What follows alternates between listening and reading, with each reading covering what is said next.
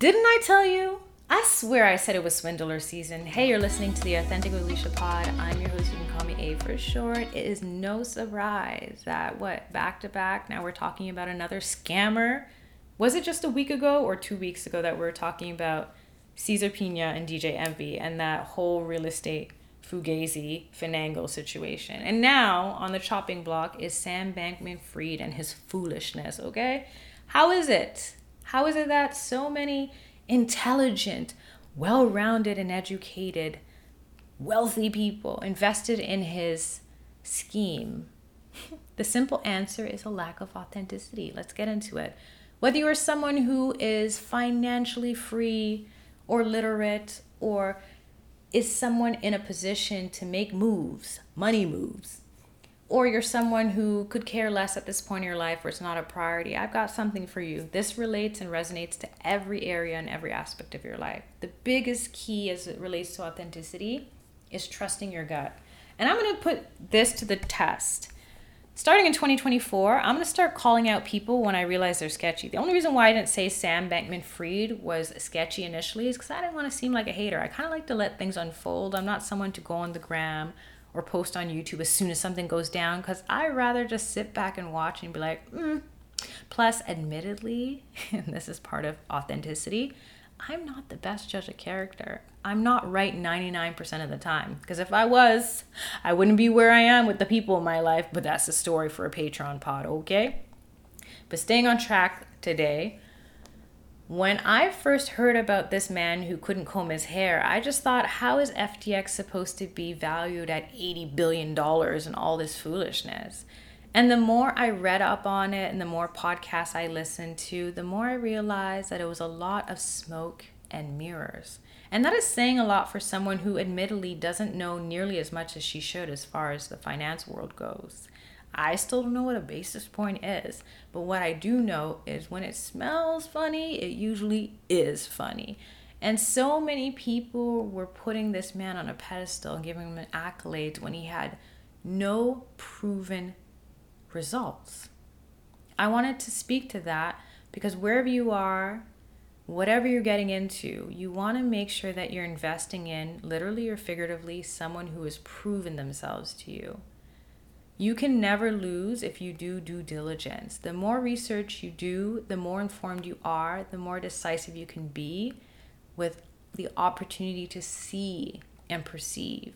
A lot of times when we are desperate, and I hate to use that word, but that's the best word to use today, we make decisions that are not in our best interest. They're not aligned with our higher sense of ourselves. Because the highest sense of ourselves is not on a desperation vibration. I don't mean to get all esoteric and law of attraction because you know I don't really vibe with that anymore. Yet, there's something to be said about when you come into something and you're cool, calm, collected, and confident versus frantic, frenzied, and fearful. The energies can help you shift into something better or slide into something that has you swindled. Now, if we take money out of the mix and we just talk about interpersonal relationships, a lot of times when we get caught up, it's because we didn't do our research. Reconnaissance work can really go a long way. Like I said, the more you know, the more informed you are, the better off you'll be. This is the case with anything in life. Whether you want to switch up your career path or rethink the person that you're with or plan a trip, the more you know, the more you can get into the next level of things and really get to know and distill what the experience you're desiring is going to be. I think a lot of times we rush into things because we're eager, we're excited, we're enthusiastic. But sometimes that catches us and we get caught slipping. Times like now, I can't fault people. I'm not coming from a judgmental place because get it how you live it. We're really in a recession and things are really real right now. I don't know why these economists are still lying to us, but if you haven't realized, or maybe if you're thriving right now, times are tough for a lot of people and desperate measures and desperate actions come into play. The thing is, you don't want to do something today that's going to cause you torment or turmoil tomorrow. It is better that you effort today and put time in today and put energy today so that it slowly, residually pays off in the future. I know that doesn't sound as amazing as a get rich quick or any other thing that you might scroll and flick on. But the reality of things is most things in our lives that we love require time, energy, and effort. Think about the thing you cherish most in your life. It could be your family, your loved ones, a possession it took forever for you to save up and acquire, experience that you really had to invest in, your education, whatever it is. Nine times out of ten, that did not come easy for you, whether you had to effort or sacrifice or compromise. There was a trade off. And a lot of times, that trade off is time. When we do not take the time to craft a conscious awareness of what it means to become an expert in this subject or to really learn and love someone and love ourselves to love them well or to research what it means to go to this faraway land and fully integrate into the culture, we miss out on the moment.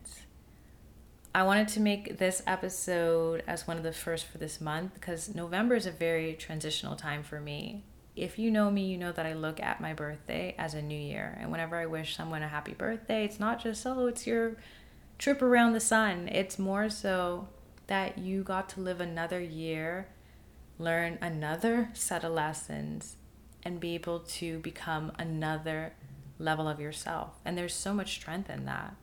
And I think a lot of times, because we want to get rich quick or we live in a microwave society, we want something right now. And a lot of the things we hold nearest and dearest to us are unseen. The things that are closest to us in our hearts haven't come to us overnight. So when you think of that, you can also ask yourself, does this feel right?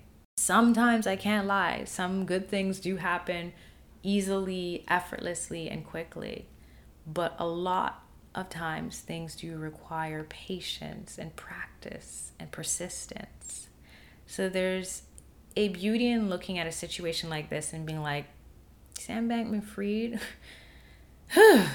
when his mom said that he can't tell an untruth, I said, You are a liar because there ain't no person on this planet that hasn't lied, even those who were tried.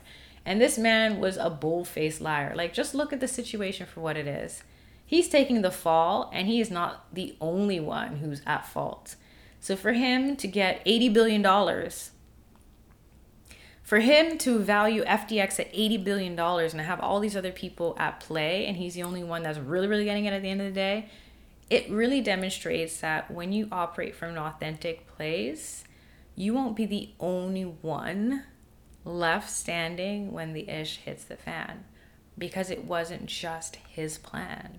There's something to say that when you mix and mingle and you operate in that way, things may not come to fruition in a way that you desired. I'm sure any scammer doesn't actually think it's going to happen because if they thought it would happen to them, they probably wouldn't operate on that level. They'd stay at a smaller scale. But they think they got away with it for so long, they can keep going and keep doing and keep lying and scheming.